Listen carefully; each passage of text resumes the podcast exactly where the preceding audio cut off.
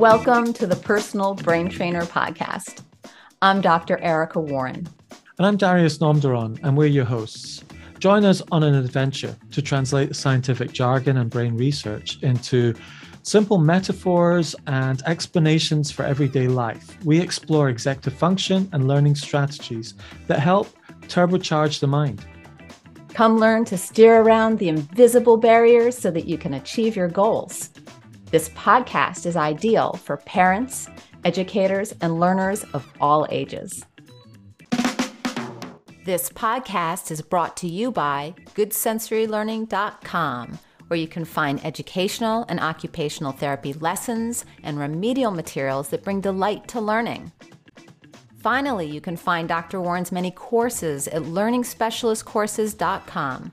Come check out our newest course on developing executive functions and study strategies. This podcast is sponsored by DyslexiaProductivityCoaching.com. We give you a simple productivity system for your Apple devices that harnesses the creativity that comes with your dyslexia. Okay, Erica, what have we got to talk about today? I am so excited about today. It's another piece of executive functioning and it's cognitive flexibility. So, we're going to really be exploring what this is. And cognitive flexibility is a part, as we were saying, of executive functions that helps us switch gears to any kind of change in demands, priorities, or perspectives. And it also helps us to consider different rules for different situations it can open up pathways to creative thinking and it can allow us to update goals so that we can achieve them. So, in a nutshell, cognitive flexibility is a critical skill that enables individuals to accurately and efficiently respond to their changing environment. So, do different people have different levels of cognitive flexibility then? Absolutely. In fact, for some people, it's really, really easy. And for other people, it's extremely hard. So we're looking at another continuum. And you know, some people that they have a plan and they just can't let it go. They have to stick to the plan. They don't want to change. They want it to stay the same. And then there are other people that can, you know, oh, I can go along. Oh, we'll, we'll do this instead. Okay. And oh, and you're in the middle of doing something and something pops up and you can come up and you can distract them and they can just follow you. Well, it's kind of funny. I wonder whether people with attention deficit disorder have more cognitive flexibility. Well, that's one of the things that I've been thinking about as well is executive function difficulties often co-occur with dyslexia or ADD. And that's often an overlap between dyslexia and ADD is this executive function difficulties. And yet cognitive flexibility is not necessarily somewhere where we're often deficient at or lower at. That's a, an area where we're probably spike high on in terms of flexibility. I've got an interesting story about this. I went on holiday with my children to Africa and Malawi. One of the things we said to them, our children liked to have a routine. They were quite young. So there's a little bit of cognitive inflexibility. It's like, Mummy, Daddy, what are we doing today? And you're like, This is the plan. But we said to them, This is, we're going to call it Plan B. Because in Africa, we don't always know what Plan A is going to be. But we're going to go on a journey. We're going to start with Plan B. We're going to do this. We're going to go there. We're going to go there. But we're going to discover what Plan A is going to be. and that's cognitive flexibility, isn't it? Yeah, it is. It's it's being able to kind of switch gears to apply different rules to different situations. Absolutely. But what we noticed when we were doing that, if we took that as an example, just because something new came up, it didn't mean we would have to follow it. We're not so flexible that we would just immediately change. But there would times as a family we'd get together and we go, yes, we were meant to go and have lunch here and eat this and do that. But if we wait a bit longer, we could maybe go and do it over here, and that would be quite nice. What do you guys think? And we go, we would look at each other and we go, yeah, that's plan A. or we would go, no, we, I think we should stick to our plan. That's not plan A. Yeah, it doesn't always have to change. Do you know what I mean? Because some people can be so cognitively flexible, they'll just go, whatever comes, I'll just change. Right. And that's not going to help necessarily. That could actually create a lot of problems. What the problem is, is that they're not able to inhibit. That's another piece of executive functioning. Ah, so There's, you're there's, using... there, that's where we're bringing in the symphony, right? Yeah. You want to have some cognitive flexibility, but you don't want to be so flexible that you can't inhibit. And then you need to use your working memory, which is the other piece, in order to make sure that everything is you're fully in the present, right? Okay. Very Yeah. complex, but you can see how they start to work together. And that's, I think, what we're going to be talking about next time is really pulling all the pieces together. But for now, Yeah. let's go deeper on switching gears because when I first talked about switching gears, I talked about a change in demands, priorities, and perspectives. Let's go into each one of those. So, when we're switching gears and we're sm- switching demands, we have to learn how to kind of manage unexpected things that happen. So, we have this kind of plan for our day. We have these unexpected things that happen, and they're demands. And sometimes it's really important. Maybe your goal is to get something done on your computer, and all of a sudden your computer shuts down or you lose electricity. Well, you can't follow your plan anymore. You have to switch. And how are you going to deal with that? Some Hmm. people deal with it a lot better than other people. But again, how you deal with it actually brings in the, that emotional piece, which is kind of under the inhibitory control. But if you lose your cool about it, you're not going to move through it very carefully. So it's it's really about being comfortable switching those gears. It makes me think about your gear shifting metaphor. You want to shift smoothly. You don't want to be racking the gears. You don't want to be racking your own self or getting too dysregulated about these kinds of changes. You want to be able to shift in a smooth and regulated way. Well, I think I like to frame things in analogies to help understand all of this. And that's one of the things that we're wanting to do on this sort of journey is to start framing them into accurate analogies and interrogating them to see whether it's a decent analogy or not. Mm. I think if you imagine your brain as a car, some cars have got automatic gearboxes and other cars have got manual gearboxes. And you need to know what you're automatic at and what you're manual at. And I often share this with people with dyslexia and say, look, you're manual at learning to read, you're manual at spelling, you're manual at prioritizing your time. It's not as automatic for you as it is for others. You don't just put your foot on the gas and then you go up the gears. You have to do put your foot on the gas and put your foot on the clutch and engage the gear in a much more intentional way. And I suspect there are some people with dyslexia because that's where I think most of the time about dyslexia is there are some people with dyslexia who are much automatic at being creative or three dimensional thinkers and problem solving. They just automatically go through the gears. Whereas sometimes you, you, with other people, you need to have a system and you go, this is step one of solving a problem. This is step two. And this is how you shift into step three. And you have to be much more intentional at teaching them that skill because they're manual at it. And what you're doing is you're teaching them cognitive flexibility. Yes. But you're right. It doesn't necessarily mean that it's going to be the same. So, a student with dyslexia might need to learn how to switch the gears and be flexible when it comes to reading, but they might be able to be fine when it comes to cognitive flexibility and creativity. So, one way of thinking about this is cognitive flexibility.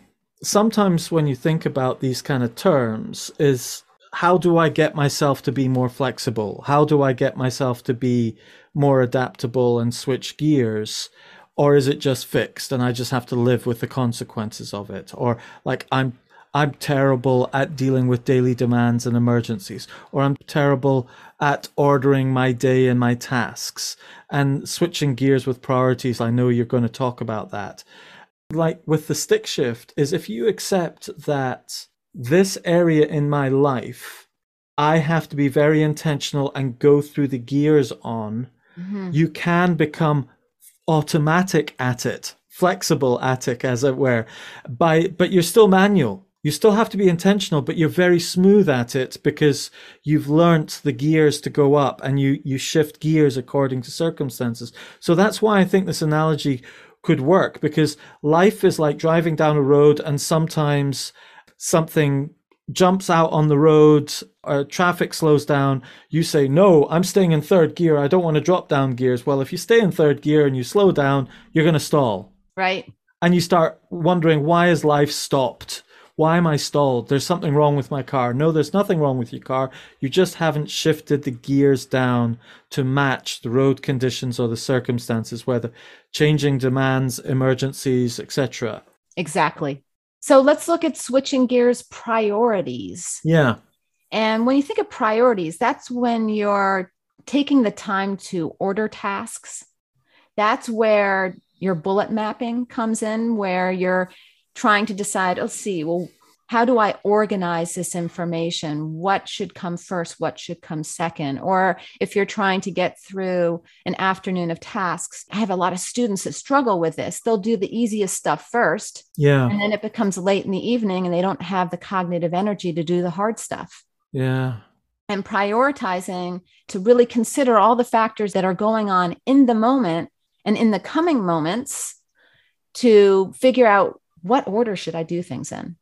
Can you be like, for example, I'm really good at switching gears according to unexpected demands and emergencies, but I'm really bad. I'm not automatic at switching gears with regard to prioritizing and so on. Can you be kind of good at one and bad at the other? Absolutely.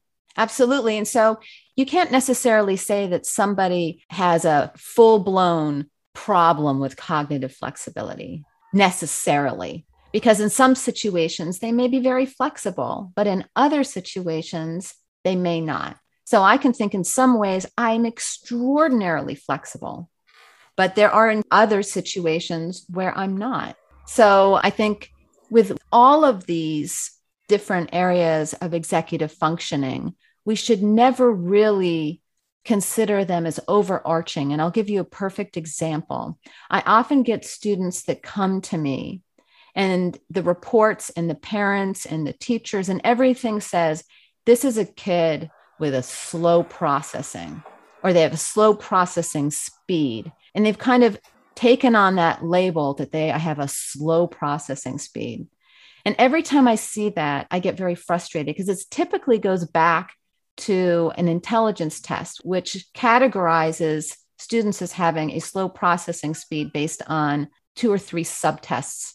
In fact, those subtests, I'm thinking about the WISC for children and the WAIS for adults. They also involve a lot of visual processing. So, what I tell people is based on those tests, no, we cannot conclude that the child or that you have a slow processing speed but we can conclude for some visual tasks, you have a slow processing speed, but we shouldn't generalize to all of cognition. And I can tell you right now, when you say I'm terrible at prioritizing, I bet there's some situations where you're not. The interesting thing about this is that I've learned about myself with regard to prioritizing. I'm very good at prioritizing in an emergency where I can see everything that's going on. I'm very bad at prioritizing when I can't see everything that's going on. But you so, have a strategy, bullet maps, which enable you to then order things and see them and you can move through it. Yes. So, so in fact, you are a master at prioritizing. You have become when I'm intentional about it, but if I decide not to be intentional about it, I default back to my natural state, which is diabolical at it. But I think what fascinated me when I was learning about this with you over the last year, I've been reflecting on this a lot, executive function skills and so forth, is that if I've got, say, a group painting project at a primary school and all the teachers decide we're going to paint all of this and paint all these rooms and I'm going to be the coordinator, I can coordinate that because I can see all the rooms that are happening, see all the people, see what's happening. Oh, this is a bit of a problem. They're going to end up all converging in one place. We need to reallocate someone so that we can keep the flow going and so on. I can do all of that because it's very visual and I can see what needs to be done next. But If I had to organize it as a whole series of lists and it being theoretical before I got there and hands on, then it becomes much harder. But then there's other people who are really good at prioritizing it in the list form and r- really bad at doing it when daily demands and emergencies get in the way and having that flexibility. So I have to compensate by creating a visual map of everything so I can picture the unseen, as it were. That's right. And I would work very differently with an individual that, for example, couldn't visualize very well. And maybe they're not visual, maybe they're more auditory, mm. in which hmm. case I would use other strategies. You want to accommodate someone's way of learning and their, yes. their comfort zones. However, you also want to flip it and say, okay, how can we strengthen those areas of weakness so that they don't have to get in the way? So I love to work with individuals that can't visualize or that struggle with visualization, because if we can open that door, it really changes cognition. So there's really a combination of things that we want to do. We want to strengthen weaknesses, but we also want to honor strengths. So you mentioned switching gears when it came to demands, switching gears when it came to priorities. You also mentioned switching gears when it comes to perspectives. What does that mean? That means seeing a situation through a different lens. Uh-huh. If you have an argument with somebody and you have a disagreement, we rarely let go of our perspective and look through their lens. However, when we do, it builds compassion, right? And it also gives us kind of a new way of viewing life. So, for example, you were talking initially that, oh, I'm terrible at priorities. But we switched your lens a little bit and discovered that, wow, in, in some ways, you're gifted at priorities, particularly when you can see it or visualize it. So sometimes we have to switch our perspective. Sometimes we have to switch our perspective to get through a difficulty. Instead of looking at, you know, feeling like we're in the woods and we're stuck in the woods and there's no way out. Can we try to find a path? You know, sometimes it's baby steps. Sometimes it's mm-hmm. looking at the big picture and saying, okay, well, that forest, there's somewhere on the other side of the forest. How can you, we get there? You know what's interesting there? It, I remember someone saying to me that the most important thing in life is not finding the right answers, but asking the right questions because once you start asking the right questions, you start getting the right answers.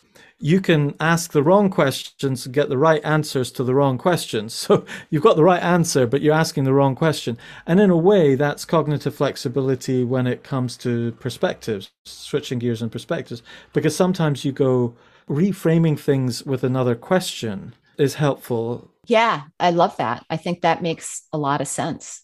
A lovely kind of analogy of switching gears and perspectives is you often hear of people that have a health crash. I mean, I know I did in my 30s where I had ulcerative colitis and cancer and all of these issues and my felt like my life was ending. However, once I moved through it, I had a new perspective, which was I was so grateful that I had a warning in life and that I had the opportunity to learn about other ways I could change bad habits. I learned how to take care of myself. And all of a sudden, that crisis became a gift.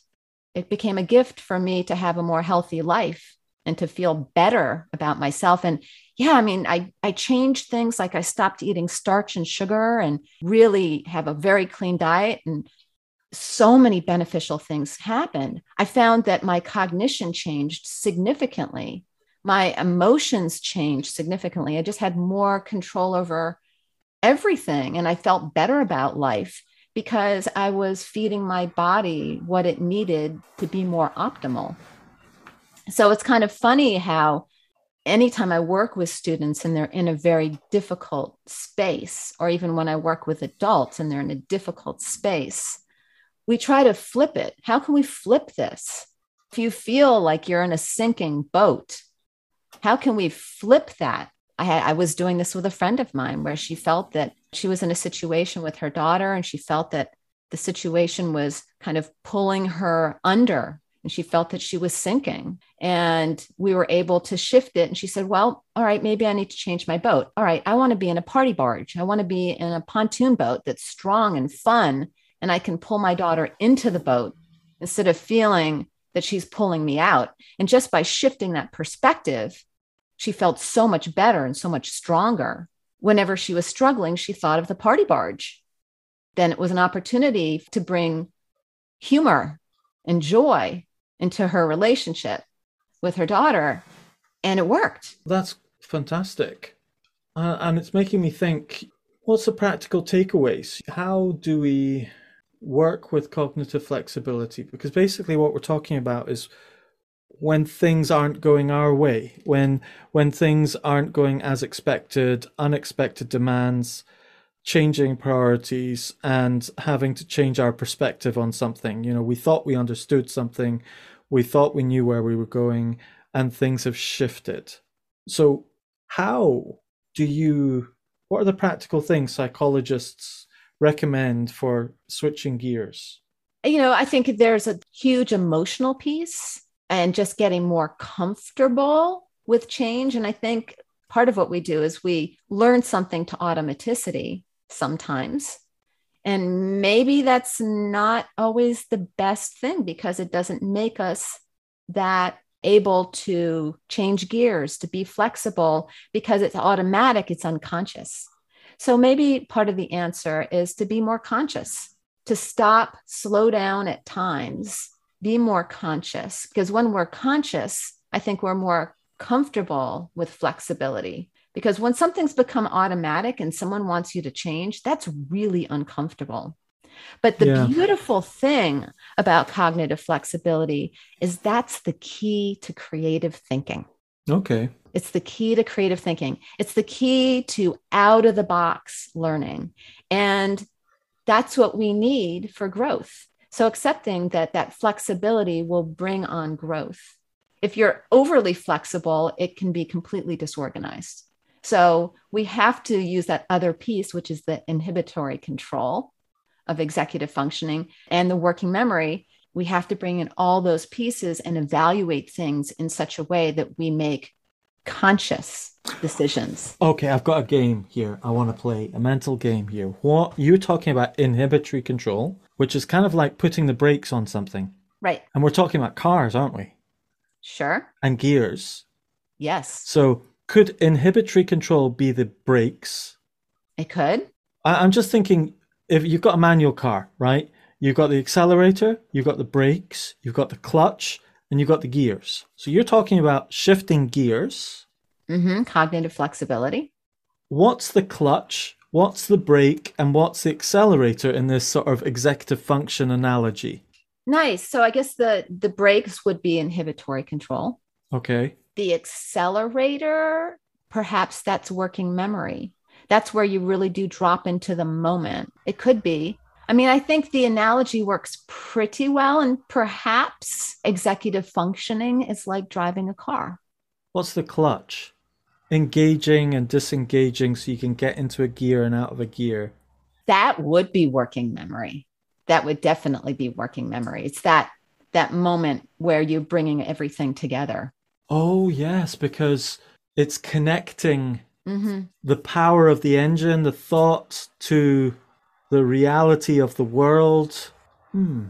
And ultimately, the person driving yeah. is the conductor of cognitive skills. Like we've talked about, how in order to do executive functioning really well, you have to pull all these pieces together. And you had said earlier that many dyslexics struggle with executive functioning. And I agree with that. But I also feel that each dyslexic struggles with different pieces of executive functioning. And then there are those dyslexics that don't. Yes. They actually have outstanding executive functioning skills. Yes. And their problems reside perhaps in visual or auditory processing. Yeah. Yeah. But I think everybody needs to work on executive functioning. We all Every, have that puppy brain. Yeah, and everybody more needs... we learn manage our puppy brain or that wild horse. Yeah, Uh, I mean, the wild horse is can you have a car that has a mind of its own, like a horse would or a puppy would, you know, that would go in its own direction if you did nothing, which our brains would go in its own direction if we did nothing. Or actually, would it go in its own direction? It would be more directed by circumstances outside of it, other people saying, come this way, do this, do that, watch this, think about this, being influenced by the outside and not navigating your own way through life. You're being led by the nose by others, like a horse would be. That's so interesting because it, it makes me think of our inner voice. And I have multiple inner voices. And sometimes I have a very negative inner voice that's very critical. And sometimes I have a very positive inner voice that really drives me in different directions. So, yeah, I mean, a, a car is an inanimate object. Yeah. So, we're taking the consciousness by calling executive functioning a car, we're taking the consciousness out of it. Yes. So I think part of the car, we have to assume that there's someone behind it driving it to bring the consciousness into the car. What- and then that would work. What if we can we just shift a bit and said if our brains were a horse and we were being the conductor of the horse, what would be the different elements? So the reins would be that inhibitory control, I suppose. Right. And, you know, just squeezing the horse's belly Uh huh. might encourage him to move a little bit faster. You can even use like a Yeah. sounds. Well, it makes it very multisensory. And and frankly, remember that all of executive functioning is what helps it to grease the gears is bringing in that sensory information. So it's it's a very multisensory thing. I think trying to put executive functioning in any metaphor is creating too many limits. So, although it's fun to do it, just to wrap your mind around it and make it simple, executive functioning isn't simple. It's really, really complex. So, I think that we can embrace the idea that if we want to get the general gist of it, that we can use metaphors to help us wrap our minds around these pieces, but understand that it's its own universe. It's Well, it- which is yeah. extraordinarily complex. I, I'm I'm liking thinking about it as a car because sometimes you're sitting in your car and you're wanting to go down the road or go down a route and you're frustrated because the car's stalled or you know something's gone wrong or it's not handling quite right or you, you're not going the direction you wanted and you're, you're not quite sure. And really what we're talking about is you need to train personal brain trainer you know? You need Right. to learn to drive your own mind. You need to learn to drive the car. And Yeah. that, that's fundamentally what we're talking about in this podcast is learning how to drive your own car. And so learning how many gears your car has in certain circumstances. Are you a four gear car or an 18 gear truck? What terrain does your brain suit? Is it a four wheel driver or is it like a slick racing car formula one which is absolutely amazing on a really nice tarmac but atrocious off road if I- we can go out of the box and say yeah and some cars can fly and some cars can float i mean yeah why not so we can Okay, make this yeah. analogy work by being very flexible cognitively Yes. flexible with the image of the car so i will embrace that uh, notion that executive functioning is like a car as long as car means something much bigger. Okay vehicle then. That would work. Vehicle yeah. Sold. Because it is because think about it. We're just souls in the in a vehicle and the vehicle is our body. Yes. and what drives our body is our brain which is yes filled with all these cogs or gears that and we we just want to experience this world and move through it with as much grace as possible i guess. At least that's what i want but it's not necessarily what other people want. We want We to achieve our goals. we want to get what we want. You know people want different things and you mentioned at the beginning of this which is a lot of this and in this podcast it's about how to achieve your goals how to get to the destination or along the route travel along that route. Oh i've got another analogy talking about vehicles. One of my favorite vehicles is a sailboat. Mm, Me too. And so I one of the things I love about sailing is the wind has a mind of its own. You have to have that flexibility to say, right, that's the way the wind's going. This is the way the current's going. This is the lie of the land. That's where the rocks are. I can't argue with that. That's the wind. I can't argue with the wind. I can't argue with this. I'm going to have to adjust my sails to the circumstances that are here. How about using that as a sort of executive function analogy? I really like that analogy for what we're talking about today, which is the cognitive flexibility. True. Yes. You know, Absolutely. And, and, and, that reminds me of hot air balloon riding, which is one of my favorite things to do. I've done it three times now and it's phenomenal. And it's the same concept where you're you're in the wind. yes. you know, and and the beautiful thing about being in the wind is it's completely quiet, which I just didn't expect. Because you're just flowing with the wind. You've not got the wind coming through your ears or anything like that. Yeah, yeah, which is wow. beautiful. But but I love I love sailing too. You know, and, and the idea is that you're being so sensitive to the environment around you and that you're learning to work with the environment instead of against it. And so sailing is a beautiful, I think, a beautiful analogy for cognitive flexibility. Well, I think that's a really great place to leave it, isn't it? Because I think uh, we, we didn't start off this whole journey, this podcast episode, knowing where we would go, whether we'd get to sailing or not. I was pretty fixed on your switching gears. And I think it's it's not just switching gears, is it? It's changing tack. Changing tack. Well, there you go. Now you could really go into the whole metaphor and use all the terminology behind sailing yes. to help you to understand this cognitive flexibility. But under but I think for the audience, what's really important that if you want to learn to be more cognitively flexible, having a metaphor that's comfortable for you is going to be very, very helpful so that you can learn how to manage your mind that so that you can learn how to deal with changing demands. And I, am thinking about that. If there's a listener who's listening and thinking right cognitive flexibility i think one of the key things with it is where in life do you meet a non-negotiable obstruction and have to adapt to it? So when you're sailing you meet a non-negotiable obstruction, which is the, the water, the wind, and the rocks. That's the ultimate. When you're driving, you've got the road, you've got the engine. Or when you're playing golf, the course and the wind blows your thing off or whatever, that's cognitive flexibility.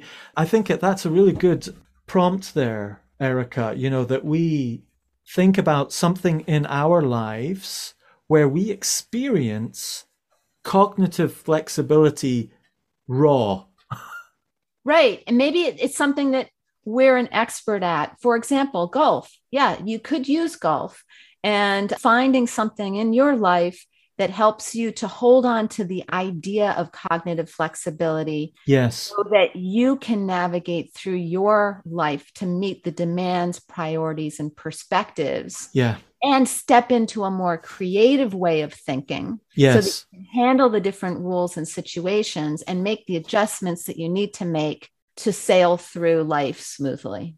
Yes. Perfect. Yeah, I, I love it. Let's wrap it up here. I think let's wrap it there. Yeah to end it. And thank you so much for being a part of this discussion. And we look forward to the next. I think the next week we'll be talking about more of the higher level executive functionings and strategies so that we can strengthen executive functioning at large. Yeah, I really liked how you started to do that in this episode, where you started talking about inhibitory control, putting the brakes on something, and then the cognitive flexibility, this this tension between the two. But it's not just a dual tension. There's what's the third one that we covered? Inhibitory working control. memory. Working memory. So there's this these working this, in the moment. this trio, yes. Yeah, so it's kind of like inhibitory control, cognitive flexibility and then working memory in the middle. It's going to be fascinating to see how that all ties into things like time management and organization. So I'm looking forward to Erica. Well, I hope you've enjoyed this podcast, guys. I have. Have you? Definitely. All right. Well, see you in the next discussion. See you next time. Bye. Bye. Thank you for joining our conversation here at the Personal Brain Trainer podcast. This is Dr. Erica Warren. And Darius Namdaran. Check out the show notes for links to resources mentioned in the podcast.